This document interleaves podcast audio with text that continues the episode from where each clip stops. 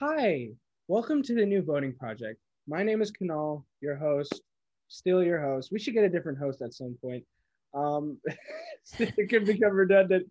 Um, today we're here with Jackie Fielder, um, a former California State Senate candidate here in San Francisco Bay Area, um, the co-founder of the San Francisco Public Bank Coalition, an organizer at Daybreak PAC, and an organizer at Stop the Money Pipeline, um, an organization and coalition. Um, thank you so much, Jackie, for being here with us today. I understand you're probably super busy, so thank you. We do appreciate your time. No, it's awesome to be on. I'm excited. Of course, of course. Thank you. Appreciate it. Um, so yeah, let's dive into these questions. Um, it's not going to be math, so don't worry. I really don't like math. Um, yeah, well, we'll talk about it and um, just for our viewers, uh, talk a little bit about your background um, and touch about how, since I'm Gen Z, you know, aspiring to go into college, studying, whatever, you know, talk about how college prepared you to kind of what you do today um, in politics. Yeah. Well, first of all, thanks for having me on. Hello, everyone watching and listening. Um, I, a little bit about my background. I grew up in the suburbs of LA in Long Beach and um, knew from early age that I wanted to get out of my town. And so I applied to a ton of schools, but actually I didn't want to leave California. I love California. I love the weather. I wanted to be close to my family. And so I applied to a ton of California schools. And I'll tell you a little bit about my my applying to college process. It brought up a lot of just imposter syndrome about my even though I was a pretty, you know, studious person, um, it brought up a lot of self doubt about where I could get accepted and what that meant if I didn't get accepted somewhere. And looking back, I would have been, I would have thrived anywhere, but I was really hung up about just how difficult the application process was. Um, I had sought out all of the resources that I could, you know, how to write an essay, what a good essay looks like, um, and just found it kind of difficult. And I had a dream to attend Stanford, but after completing the UC application process, I was just so full of self doubt and knew that I didn't really put my best foot forward there. And ultimately, I was I was running up against a wall of not wanting to apply or put myself out there because the fear of rejection was so great. And I had a friend who knew that I was going to apply to Stanford and was like, Why aren't you going to apply? The worst that they can say is no, just do it. And so, two days ahead of the deadline, the regular deadline, I just like, and I kind of, I kind of just said, you know what? I'm just going to be my authentic self. And if they don't want that, then I then I got rejected on the right terms. And lo and behold, I ended up getting accepted. So that's eventually where I went. However, um, I think that uh, it also depends on like family background, and for some people, it's it's harder to leave home. It's harder to, you know, be in a environment that is prestigious or whatever but no matter where you go i think everyone um i think people find that their their lifelong challenges really come to the surface in college. And it's hard to navigate that without a, a community of support without supportive administration. But all in all i think that um, what prepared me for my life path now in college was just a lot of self inquiry about what mattered to me. Does it matter to get straight A's? Um, does it matter that I'm on a predictable path? For example, I was doing pre medical engineering um, for at least the first couple quarters of my freshman year, and then decided, you know what, that's not where my passion is. I want to do I want to do education policy actually. So I did a 180 and and took a different track. But in the end, I was always deciding how to spend my time. And you know, I would put friends honestly over academics. I would put community engagement and organizing over academics. And some people can manage both and all of the things, but I was not that kind of person. And that was okay with me. I ended up being a pretty average student coming out of my undergrad, but I also managed to um, plan enough to get a master's in sociology in addition to my undergrad in public policy. And so public policy was basically economics. And I was taught by the most conservative, I guess, one of the most conservative institutions for economics in the country, which was the Hoover Institution. Yeah. And so I got to know how really how people, for example, in Washington think when they make policies. And of course, I didn't agree with a lot of it, but um, in any case, I think that it prepared me to understand the world from both economically and sociologically and to find my own voice and find my own um, values because ultimately i didn't choose a predictable path on medical profession or being a lawyer. I certainly studied for the lsat ahead of the donald trump election in 2016 but ultimately ditched that path too. Okay. And and so um, since college, have just kind of carved my own path, and I think that has informed a lot of my um, a lot of my decisions now in life. Cool. Yeah, that's interesting. Yeah. I don't have a fear of rejection. I just have the fear of getting rejected. I don't know if that makes much sense. I'm still applying to Stanford. yeah, yeah. Um, yeah. Thank you for that. That's that's that's a good. That's good. I'm glad you went to Stanford and enjoyed it. Um, it's nice. Everybody likes Stanford. Um, but I guess moving more towards your political side, you know, kind of, I guess, touch upon what drew you to politics, activism, becoming a community advocate. Like you said, you took a 180. What what made you take that full full change? Yeah, I only got political um, probably in 2014. And up until that point, I hadn't really been paying attention to politics. Um, even in college, I didn't really pay that much attention to politics. I was, I went in there thinking that I was going to be in engineering, and I was just so optimistic about being associated with this grand institution um, that had so many resources. And, you know, growing up, I didn't have um, as many resources as my peers at Stanford.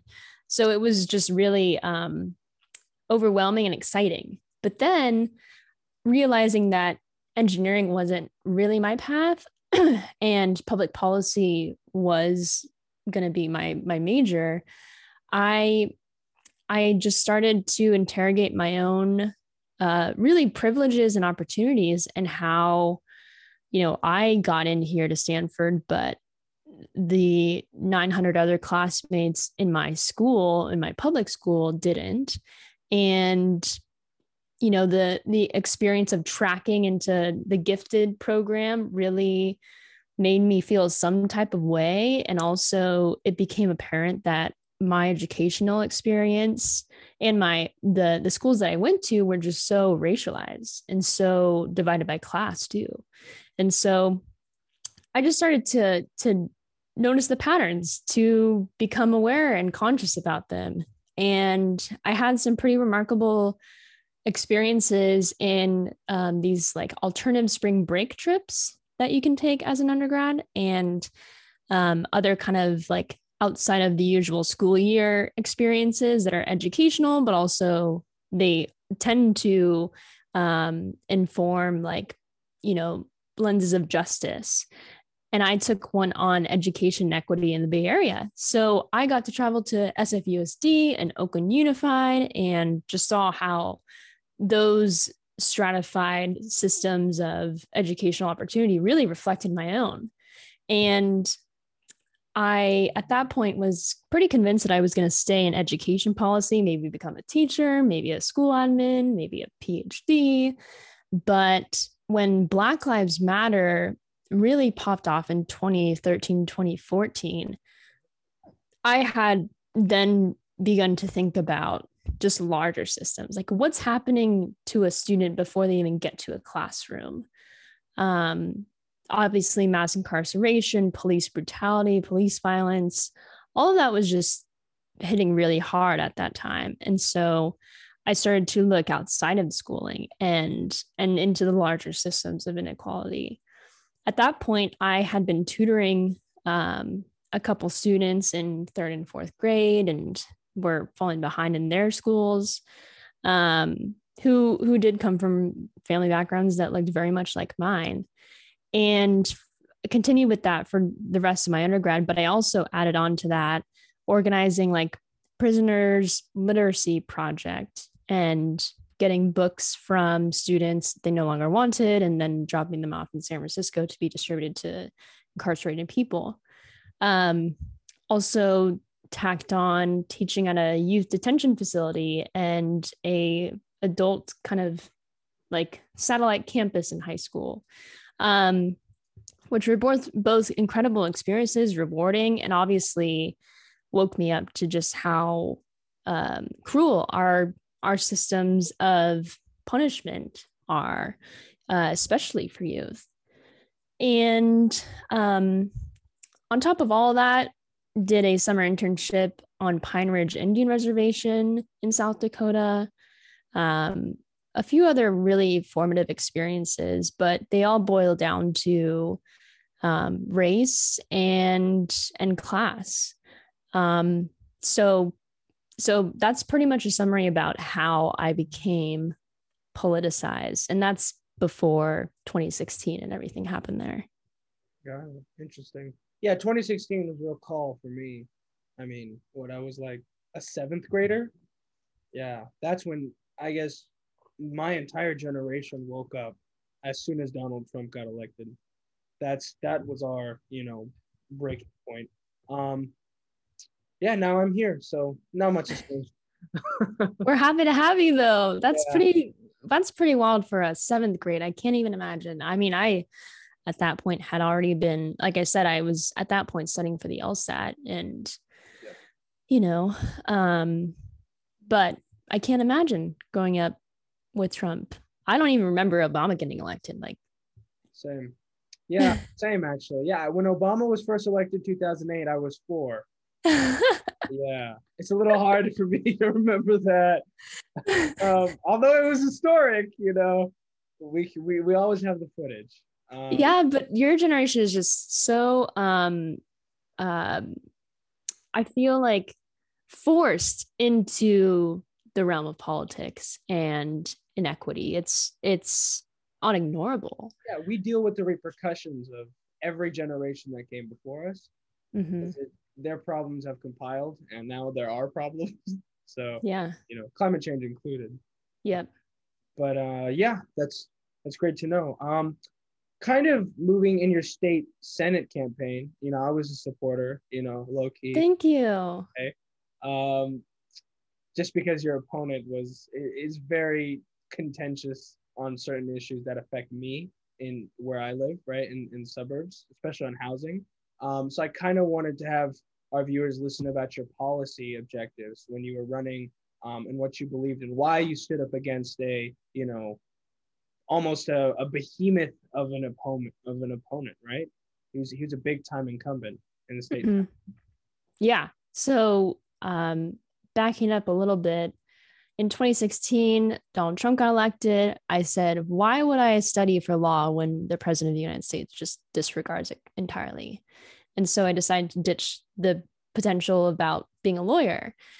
And I don't know, I after college, college did provide some structure for me, but I I have begun to su- suspect since then that I have like ADD and can't really settled down on one project or one life path and so I've kind of just been so many different places. So since then I I really got involved with the No Dakota Access Pipeline movement specifically on the divestment side of things. Um, organizing and founding the the San Francisco Public Bank Coalition that still continues um, and really just reorienting my my relationship with my heritage um, specifically my Lakota and Hidatsa heritage. Growing up, I had a I had a Latino family, huge in LA, and that was what's familiar. But the other side, my father's side, was was less so. And so that really pushed me to travel outside of California, you know, the state I love so dearly, and and see my home territories and understanding what it's, you know, a taste of like reservation life. Um, so all of that informed kind of just like my my my philosophy of change, which is to follow the money. And in 2018, I organized against the, I organized with the Democratic Socialists of America San Francisco chapter and the ACLU of Northern California against our San Francisco Police Officers Association, who were trying to write their own policies regarding tasers. And we ended up defeating them handily. And in that same election and in that same year, we passed two really important measures that um, have tremendously helped San Franciscans. One is universal right to counsel for anyone facing eviction. The other one being a small tax on the wealthiest corporations to provide for supportive housing and homeless services. So, in that year, Senator Scott Wiener had decided to side with the Police Officers Association. Right. And to side with the big business interests that were opposed to this funding for homeless services and housing. Right. Because they pay so, campaign. yeah. So um so that's kind of where he really registered in my book as someone who is of just a different planet than a lot of San Franciscans. Fast forward to 2019, and we our our city had elected a Democratic Socialist supervisor, the first one in like three decades. Supervisor Dean Preston, who represents um, the Haight, um, Fillmore, Japantown, District Five, and we also elected Chesa Boudin, who is currently undergoing a recall for yeah. his progressive stances on criminal justice. Right. Um, so I just saw I saw that Scott Wiener was running for reelection and going virtually un, unopposed. And I thought that that was completely un, unacceptable considering just the changing tide of our city and also going back to 2018 how we sided with the police officers and the big business interests. So I was like, is anyone running? Well, if not, I mean, I guess I will just to, you know, and this is also following the wave of young, you know, people who look like America running corporate free. Right. So, so a lot more attention, I think, to corporate free candidates, and was inspired by, you know, so many of those um, of those trailblazers to to do it. And you weren't really... that far off? I'll tell you that. You know we here in the valley we thought you were going to win. A lot of us were counting on you to win. Like i told uh, you know your, your, staff your campaign manager people you were hanging around that uh, we think she's going to win. That, that would have really disrupted the system. Yeah. I, holy it would have. Yeah it would have. Um, so the district is gigantic. It's a yeah. million people. Yeah. California's legislature is split into an assembly, which has 80 members, and a Senate, which has 40 state senators. Yeah. And considering that California has more than 40 million people, each senator is representing more than a million people.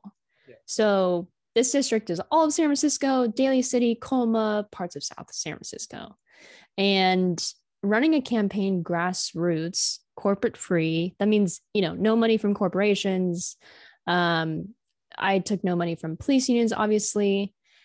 And we, I was hoping for like 20% in the primary. We only had 100 days between the time that we really got going until the primary in March 2020. And we thought that the Bernie kind of revolution was going to bring about a lot of excitement and volunteers to us. But what actually happened was it um and this is not to to say that i i was aligned with bernie um but all of the volunteers that we normally would have had for the primary they went to knock doors for bernie rightfully so um so we actually ended up doing a lot with a little in that amount of time. And I was going to be happy with 20%. We ended up getting 33%, which is way more than anyone expected. And then, of course, like two weeks later, the pandemic hit and we all got shut down. And truth be told, we never had an office. We were always operating from the back of my van and other people's houses. Um, so it was extremely grassroots. And, you know, in the end, we got 42% of the vote or something like that. And I think that amounts to like 190,000 votes, which I think is hard for me to wrap my mind around, but I think it's something like five times or four times the SF Giants stadium. so um, in the end, we also raised $777,000. Holy crap. And my opponent raised something like 2 million. Yeah. And that that's with the help of corporations and real estate developers, all that. From it, but individual contributors, 700,000? Yeah, I mean, there's always. Uh, Did you take a few? No, there's always a few labor unions and a few tribes that had supported because my opponent had actually, um, you know, been pushing for deregulation housing policy for a long time. Still is actually. Yeah, and and um, when it came to sacred sites, one of his bills actually basically enabled the bulldozing of a sacred site in the East Bay. And so they were upset about that. And obviously, I'm also um, running for Indigenous rights and Indigenous Wildfire Task Force, you know, more sovereignty for California tribes. And sorry, the original question was policies. Right. Um, basically, California Housing Emergency Fund, which was $100 billion over 10 years. Everyone said, that's crazy. Where are you going to get that money? And now we see Gavin Newsom is actually putting something like six billion a year towards housing, which is great. Um, as well as single payer healthcare, so that you don't have to worry about what you're going to pay. For example, I just stubbed my toe and I think it's broken. I'm considering not going to the doctor because I don't want to pay out of pocket for expenses. And that's not the case with single payer healthcare um, you can change jobs and not have to worry about your health insurance. So many other things that ultimately saves all of us money. And universal right to counsel for anyone facing eviction um, during the time during COVID, you know, canceling rent, canceling uh, mortgages potentially, and a Green New Deal for California, you know, expanding our, our public infrastructure so that we don't have to rely on cars as much because that's where a lot of our emissions come from 40% and increase funding for public schools so many other things basically making sure that the government can guarantee rights to education housing shelter food healthcare all of that. And you know we saw real estate developers pouring a ton into my opponent's campaign and to independent expenditure committees which are basically super pacs. Um, you know, we actually got him to, during the time of the George Floyd protests, break away after like, you know, his 20 year career siding with police interests to reject police union money. Of course, that's all doable because he has so much from real estate and big tech. But um, but we got that in last summer. Great. Yeah, no. Like I said, we were rooting for for you and um run again, but we'll get to that at the end of the interview as well. got a question for that. Um, I guess going back to 2020, right? Like you said, once in a century pandemic, um, crazy political atmosphere, you know, local, state, and federal, really, you know, culminated in some um, in some weird shit. I mean, I got nothing else to say about it. It's just some weird shit. Um, what lessons would you say you learned from the 2020 election? Yours included? You know how did you process that? Yeah um i mean i was sad for about 10 minutes and then you know you have to realize that this is a long game. Yeah. um it's not just one election where things happen. You know there's so many legislators that had to run several times to get elected and even then i look at aoc and she's you know alongside the squad in the congress. Mm-hmm. um the people's champion. And her real power comes from being able to convey to the public and a lot of us like to voice what we're feeling and to really validate us.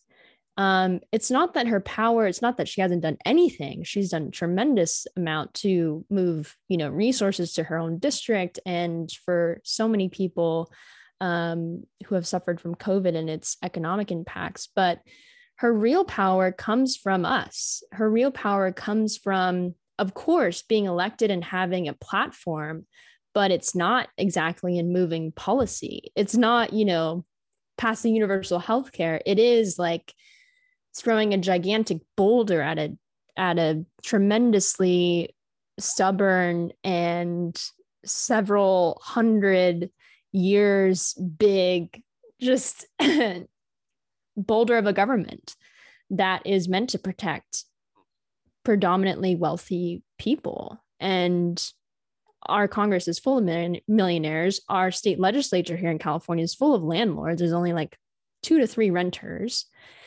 Um, so so our government is meant to protect a minority of people that that hold a tremendous amount of resources. And she is um, she is like the one voice and and along with her squad colleagues they are the the handful of voices that really speak to the rest of us the majority of us. And so when i think about what lessons we learned in 2020 for my campaign it's that um, the goal isn't to exactly seize power for one position, one seat in a governing body of 120 seats. Um, it's to build the the confidence of the public. It's to build the confidence of the movement to be able to push for more, no matter who's in power.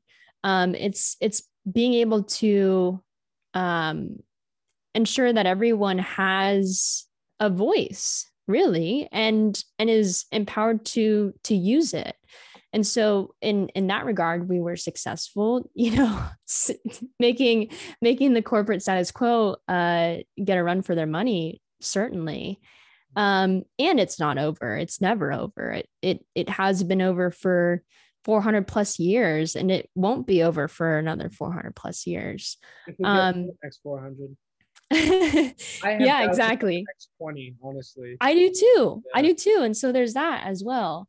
And um, for me personally, like, what a tremendous honor! It's one of it's been one of the greatest honors of my life to represent the movement, the movement for everyone having what they need to live a a productive, meaningful, um, expressive life and a life worth living. Tremendous honor. Um, and you know it it could continue in, in the future with other people. I'm not the only one to carry that vision.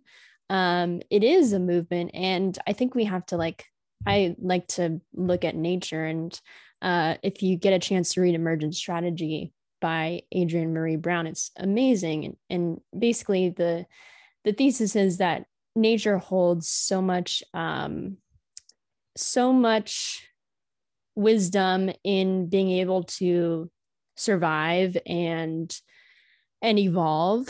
And i'm just one of a huge ecosystem even here in san francisco of people that want to see better from our electeds who want to see better for our neighbors and our family. And so it's um it's you know that was that endeavor in that season and that election. And we have to continue to ask like where is power? Is it in electoral politics? Is it in mutual aid? Is it in you know legal defense? Is it in organizing? It's kind of all of the above. And that's also so now i'm back in the climate space with stop the money pipeline right. um, holding holding the backers of fossil fuels accountable in the financial industry. And it's not a tactic it's not it's not a question of like which tactic is better i think they all serve their purpose and it's it's got to be in all of the above. So there are so many people from our campaign young organizers like yourself as well that came into it for the electoral politics stayed for the movement and have continued as organizers in other endeavors. Right. and that's been a tremendous honor as well to to introduce people to all different manners of organizing and and be engaged. And so i think that uh, what i learned was basically that it's an all of the above and some some moments call for different people to step up. Uh, i certainly feel like it was a sacrifice in some respect to do that and am now like treating myself to for example friends friends hangouts you know safely uh when possible and also like the simple things like cooking a meal for myself. Um and recognizing that that was the role that I played last year. I played a different role this year and and the movement continues and we'll see what happens in the future. And you'll play a different role in about 2 years. Not to shoot any porn there. Um and I guess um yeah, no, I would have to agree. I mean, being an organizer is fun, but there's a whole bunch of facets to accomplishing, you know, policy objectives and mm-hmm. fighting injustice. There's many different ways to, to go about solving these issues. Um, yep. And the main issue, I think, the central issue of this channel is actually to talk about voting rights issues happening in the United States. We look at Georgia, we look at Texas, you know, these conservative states passing you know, very peculiar, but almost as a conservative reaction to the movement, right? The movement that you and I are fighting for. What are your thoughts on on restricting voting rights in, in, in the current political climate? And how important is the right to vote, you would say?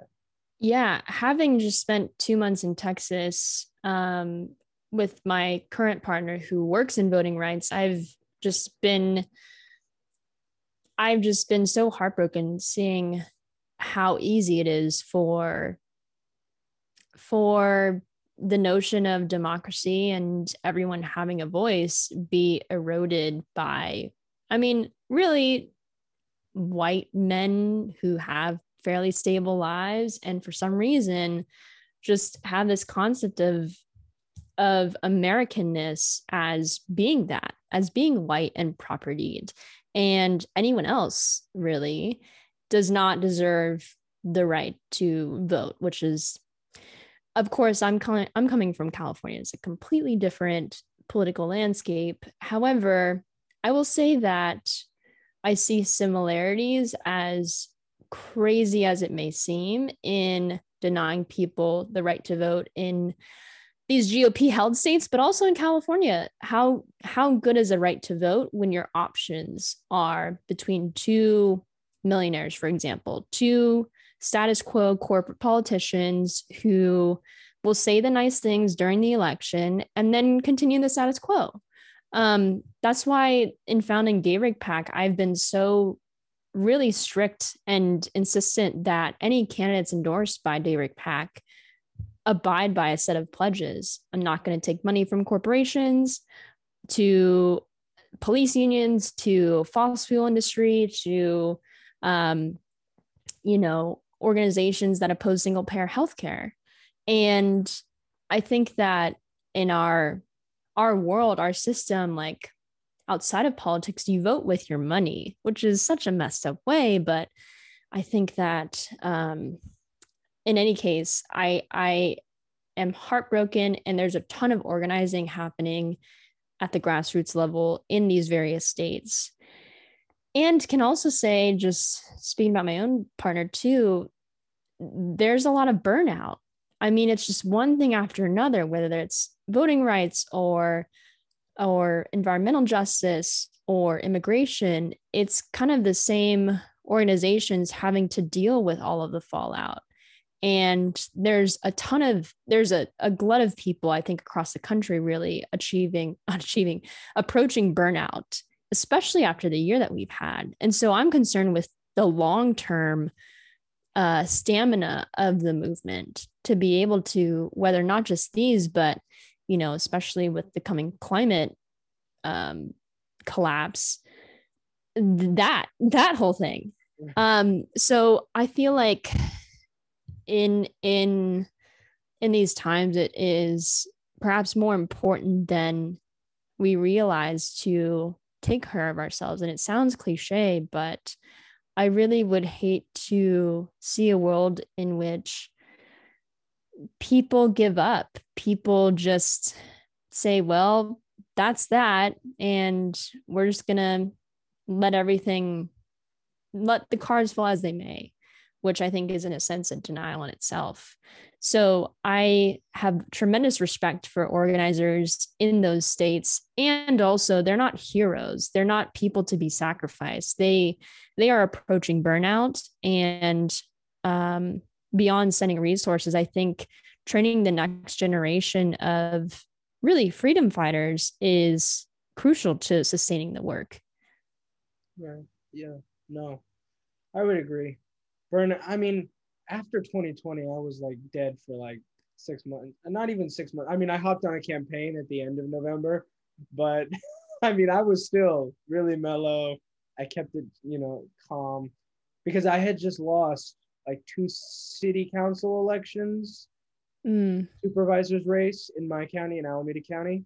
Mm-hmm. Um, but I had won some in neighboring cities, you know, you know, by extension, we were like, yay, good job. But then at the end of the day, my own city, my own district was taken over um, by developers and mm. collusion. yeah. So I was, I was pretty, I was tired, you know, but then I hopped on a campaign for DA yeah. and now I'm on a campaign for mayor um, in Oakland. Um, oh wow! So, so, there's there's some things that that we're cooking up. Um, wow. Yeah. Uh, but just just to wrap things up, I know I had hinted at this at the beginning. Um, are you do you have any remaining political aspirations? Um, in other words, are you going to run for state senate again? Um, yeah, that's the question. I think that we'll have to see. I uh there's no we'll have to see. Like I told my viewers, like you're gonna run because I told them, so you're gonna run. Oh my gosh, if you say so. But looking at, I mean, this year, I feel like only just this summer I began to get my bearings again about, you know, my vision for my life and it changes so often. I feel really happy where I am at this moment in climate finance. I feel like it's such a niche thing, but um, we got to move the capital. And so, away from fossil fuels and into renewables and and regenerative agriculture and so on. So my mind is in the climate crisis. That's where I am right now. And I'm, you know, at the very heart of it, an organizer. And I like to think that I'm strategic. So if running for state senate is strategic again, um, I will probably do it. If it's not, you know, I don't know. And but I'm telling you, it's strategic. you have to you have to take my word for it. You know. I'll also say that there are now term limits in the state legislature. So there's only, you know, you only, I mean, 12 years is a long time, but you only get so much to do whatever you want. And um, in the state legislature, they're completely hostile because they're corporate Democrats and Republicans. They're completely hostile any, to anything resembling a guarantee on education, healthcare, you name it, because Sacramento is so beholden to corporate interests. So I would have to go into it really understanding that, again, kind of like we see at the national level, you're just one of so many you're just one of 120 legislative reps. You have to be really strategic for what you want to do.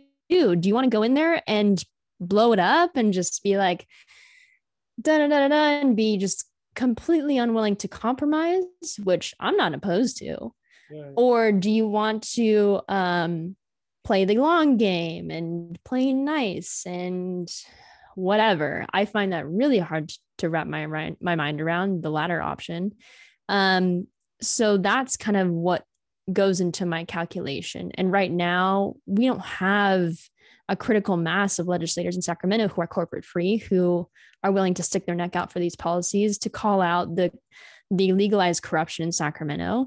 Um, so I'm kind of putting all my eggs in the basket of supporting other candidates, at least for the immediate future with Daybreak PAC. Um, but also, of course, that's still on the table for me. And, you know, if if if that's what people want, of course I'll listen. Yeah. Um, but at the end of the day, I think it has to be strategic. Good. Yeah, no. Um, running for state senate is the table. Like it is the table. Anything, you know, books, you know, bookcase, still. Lamp, I don't know if you like light, you can put it on the table. that is that is the next step. Um, and I guess last question, um, what would you recommend to my generation, Gen Z? You know, what's what's your advice to us as the next flight of voters? You know, next people who want to influence elections and policies or wanting to stay engaged. What would you tell us? Um, I would tell Gen Z to just go for go big. Like if you have a vision for something, um, go big with it. There's nothing to lose. Whether that's applying to college, whether that's organizing your community or at the state level or at the national level, just go big because there will always be people that negotiate it down that say we can't do it. But as we're seeing right now, the boldest solutions are coming from young people. And I look back at so many different movements in our country's history and even global history and revolutions have been started by young people by students. And i only um i only caution about considering your well-being in the long term. And that's harder to under to really wrap your mind around as a young person. I get it. I've been there um, but there is a role to play for people who care about each other, for people who take care of each other. And I think that um, noticing when it's time to take a break, you know, if you're getting too negative in your um, kind of outlook or feeling powerless, maybe it's time to take a break. But I am I am counting on you all to to really bring the big ideas and don't be afraid to remind politicians that you are future voters as well and you will remember. Yeah no i'll make sure to tell every politician i know. Future voter like you gotta listen to me. Even if they're not in my district like i'm still a voter. You know? uh, well yeah that's great. Thank you so much for coming on the show. And, and just for the viewers, how can people stay updated on what you do? Um, if you want to shout out your socials, I'll link them in the description. But, yeah. yeah. Uh, I'm on Twitter and Instagram at Jackie Fielder underscore J A C K I E Field and then ER underscore. And you can follow at SF Public Bank. You can follow at Daybreak PAC. Um, but it's it's all online. Yeah, no. Um, and is there anything you'd like to add before we get off? Thank you all so much. Anyone who supported, anyone new to the movement, you're welcome to, you know, no, not, no, not in that way. You're welcome to reach out to Daybreak PAC to figure out how to how to get involved or um, Public Bank. You know, we always need new, fresh people, and you are the future. Yeah. No, thank you. Thank you so much for coming on the show. Do appreciate it. Thank you. You're doing, and we'll have you back on the show when you're a state senator. Hopefully sooner. Yeah, may, probably sooner. Uh, but state senate would be great. I'm just like, no, you got to do that. Like, uh, if you don't, I'm still gonna call you. Like, you know, like, what, what are you doing? or supervisor. I don't know whose district you live in in San Francisco. Supervisor is great. City council, sure. You know, mayor, mayor. Oh my god. I but uh, yeah, thank you so much for coming on the show. Um, Thank you, Kunal. Thanks so much. Of course. Peace out. Take care. Bye.